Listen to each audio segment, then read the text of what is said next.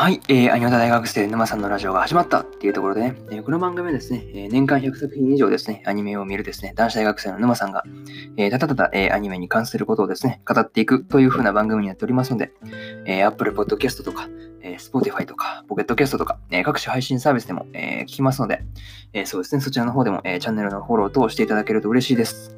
えー、それでは、えー、やっていこうと思います。えー、先に1本目で、あの、呪術廻戦のね、呪術廻戦の、ちょっと呪術とかなかなかうまい声に言えないんですが、そう呪術廻戦のね、そう2話の感想をですね、先ほど語ってきたので、えー、そちらもね、えー、聞いていただければなというふうに思うんですが、えー、これは2本目です。2本目です。はい。2本目何語るんだってめえっていう話なんですけど、えー、そうですね。あのドラゴンクエスト第2大冒険。皆さん見てますか？見てますか？そう。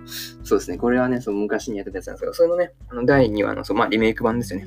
あのそれの方を語っていこうかなと。そうそうそう。現在テレ東系列でやってるやつなんですけど、めっちゃそう面白いんでね、それの、まあ、第2話の感想ですね、えー、語っていこうと思います。はいですね。いやー、来てましたよ。そうそうそう。本当大の大冒険とか、本当多分ね、今まで、なんていうんだろう、見たアニメの中で一番好きな部類に入るんじゃないかなと。そうそうそうそう。どれよりも一番ハマった感じの、そうそうそう、やつなんですよね。そう。見たのはそうだな、3年前なことかなんですけど、ああ、雑談、そうだね、後回しにしようか。そうとりあえず先2話の感想だけ語ろうと思います。はい。まあね、終わった後にそうだね、大の大冒険の、まあ、なんていうんだろう、まあそういうところを話そうかなと思います。はい。で、そうですね。まあ、いつも通り、そうですね。あらすじ言って、で、感想1、2、3言って、で、まあ、最後にっていう感じですね。ってやっていこうと思います。そう、大の大冒険、あらすじ長いんだけど、どうどうしよう、読んだ方がいいのかな？いや、あらすじ読んじゃうとね、なんか全部分かっちゃうんだよね、ストーリーのね。そうそうそうそう。そうだね、前回そう、あの、1話の時にね、読んだんだけど、そう、どうしようかなと思って、めっちゃ長いし、てかもう、これ読んじゃうとそうだな、わざわざ感想言う必要なくねっていう感じなんですよね。そうそうそうでもなんか内容をね、なんか、ああ、懐かしいなっていう風な感じで聞きたい方は、もうこれで、なんて言うんだろう、満足しちゃうレベルのあらすじなんで、どう、どうだろう。知らない。ちょっと、あ、試しにそう、あらすじ、そう、一回飛ばしてみます。はい、一回飛ばしてみます。そうですね。飛ばしてやって、なんか、やっぱつけてほしいとかなんかあれば、そうですね、コメントいただければなと思います。はい。えー、一つ目ですね、感想、そうそう、ちょっとあらすじやっぱ飛ば飛ばします。そう、長いし、そう、ネタバレ食らうんでね。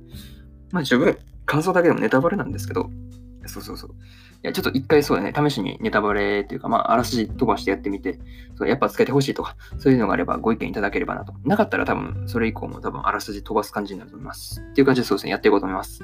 やっぱ違和感あるわっていうのがあれば、なんか、いなんかなんていうんだろう、コメントともいただければなと思います。えー、一つ目はですね、パパニカ王国の姫様一行というところで、まあ、前回のラストでね、あの出てきたレオナ姫だったんですけど、まあ、今回ね、そんなレオナ姫が、まあ、島にやってきた理由とかが、まあ、明かされるわけですね。まあ、賢者になる儀式を、まあ、受けるために、まあ、血の穴まで行く必要があると。うん、そういうことで、まあ、最初はね、そう、大もあの、レオナ姫の態度に、まあ、反感というか、まあ、ちょっとね、えー、嫌だなっていう感じの、まあ、気持ちを抱いてたんですけど、まあそうですね、一緒にね、まあ行動していくうちに、まあ、なんていうんだろう、打ち解けたというか、まあ仲良くなっていってましたよね。まあ、それに、まあ、それよりね、まあ、一番言いたいのはですね、まあ、道中で出てきたキャタピラーが可愛かったと。そこかと。お前はそこが言いたかったのかというふうな感じなんですけど、まあ、それをちょっと言いたかったなというふうに。まあ、ちょっと謎なんですけど、まあね、そうですね、パプニカ王国の姫様行こうっていう、まあ、感想はこんな感じですね。いやー、そうですね。レオナ姫の、まあ、目的が分かったというところでした。で、二つ目がですね、まあ、裏切りっていうところですよね。そうそうそう。レオナ姫からね、そうパプニカのナイフ、ね、そう、あの、ダイがね、そう、受け取った直後に、まあ、マウのサソリの、まあ、襲撃を受けて、まあ、レオナ姫はギラとか撃ってましたね。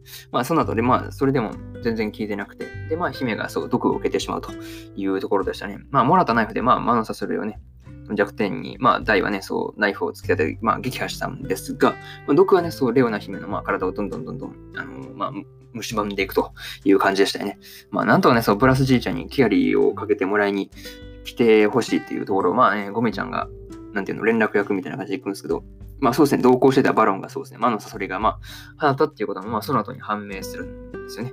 まあ直後にね、まあ、あの、そう、イオでね、そう、大とレオナ姫は、まあ洞窟に落とされて、まあ、ブラスじいちゃんをテムジンたちに足止めを食らったっていうところですよね。そう、これがまあ二つ目の、まあ裏切りというとこですよね。いや、まさかのテムジンとバロンは裏切るつもりだったっていう、そうそうそうそう。っていうのが、まあここでわかるわけですね。で、まあ、えー、これが2つ目の感想で、3つ目が大の謎の力っていうところですね。まあ、レオナ姫をね、なんとか助けたいっていう気持ちからですね、まあ、力が目覚めるんですね、大のね。まあ、その後のね、バロンが操る、まあ、キラーマシン相手に、まあ、バギクロスを使っても、まあ、まあ、一応効果はなかったんですが、それでもバギクロス大が使えてるっていうね、そう。魔法が使えなかった大がいきなりバギクロスを使っているみたいな感じになったんですけど、そうなるっすよね。やっぱそう、多分初見の方はそうなるんですよね。そうそう、まあ、そうそうですね。その次に、まあ、大が効かないと分かった後にこう取った行動がですね、まあ、キラーマシンの一箇所に穴を開けて、そこからベギラマを流し込むという、まあまあまあ、そういう感じの作戦作戦だったんですけど、まあ、これによってその中にいたバロンを直接、そうですね、ベギラマを食らわせることができるというところで、まあ、バロンが負傷して、まあ、戦闘不能になるというところで、まあ、見事だったなというふうなことでした。はい、これがまあ3つ目の大の謎の力ってとこですよね。そうそうそうそうそう。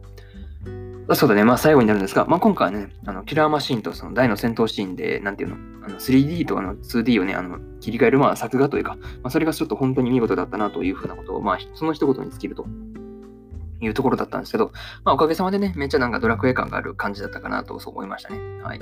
あとそうだね、あの、レオナ姫がそう、第2レオナと、まあ、呼び捨てするようにま言ってましたが、まあそうそうそう、まあそうだね。まあ、ここのね、まあ、ラジオでもそうですね、次回からそう、レオナ姫と呼ばずにレオナとやっていこうかなと思います。はい、そうですね。いや、お前は関係ねえだろって感じなんですけどね。まあ、それ置いときましょう。まあそうだね。あとラストでそう、アバン先生とポップが出てきてましたね。いや、二人ともなんか声がそうマッチしすぎててやばかったっすね。本当次回そう楽しみですよね。いや、ついに次回アバン先生来るよっていう、そうそうそう。ちょっとね、個人的にそう楽しみなところなんですけどね。はい。まあそんな感じで今回ここまでにしようかなと思います。そうだね。あの、そうだね。あ、そうだ、大の大冒険ね。そう、見たのはね、3年前とかだったんでね。そうそうそう。何で見たのか正直覚えてないんだけど、そう、見たのは覚えてる。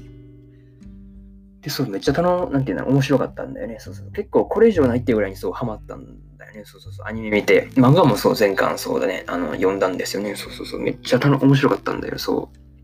いやー、それが何より思い出なんだよね。そうそうそう。で、そう、リメイクするっていうので、めっちゃ楽しみだったよね。そうそうそうそう。っていう、そう、それをちょっとね、まあ、なんていうんだろう、楽しみでしたっていうことを、そう、ちょっと語ろうとしたんですけど、先にそう、感想とか済ませてからの方がいいかというところで、そう、後回しにさせてもらいましたっていう、まあ、ただこれだけの話なんですけどね。はい。っていう感じで、えー、そうですね。えー、2本目の方は終わると思います。さあ、そうだね、1本目の、あの、調べた呪術廻戦の2話、もう見た方はそっちそう見ていただければなと思います。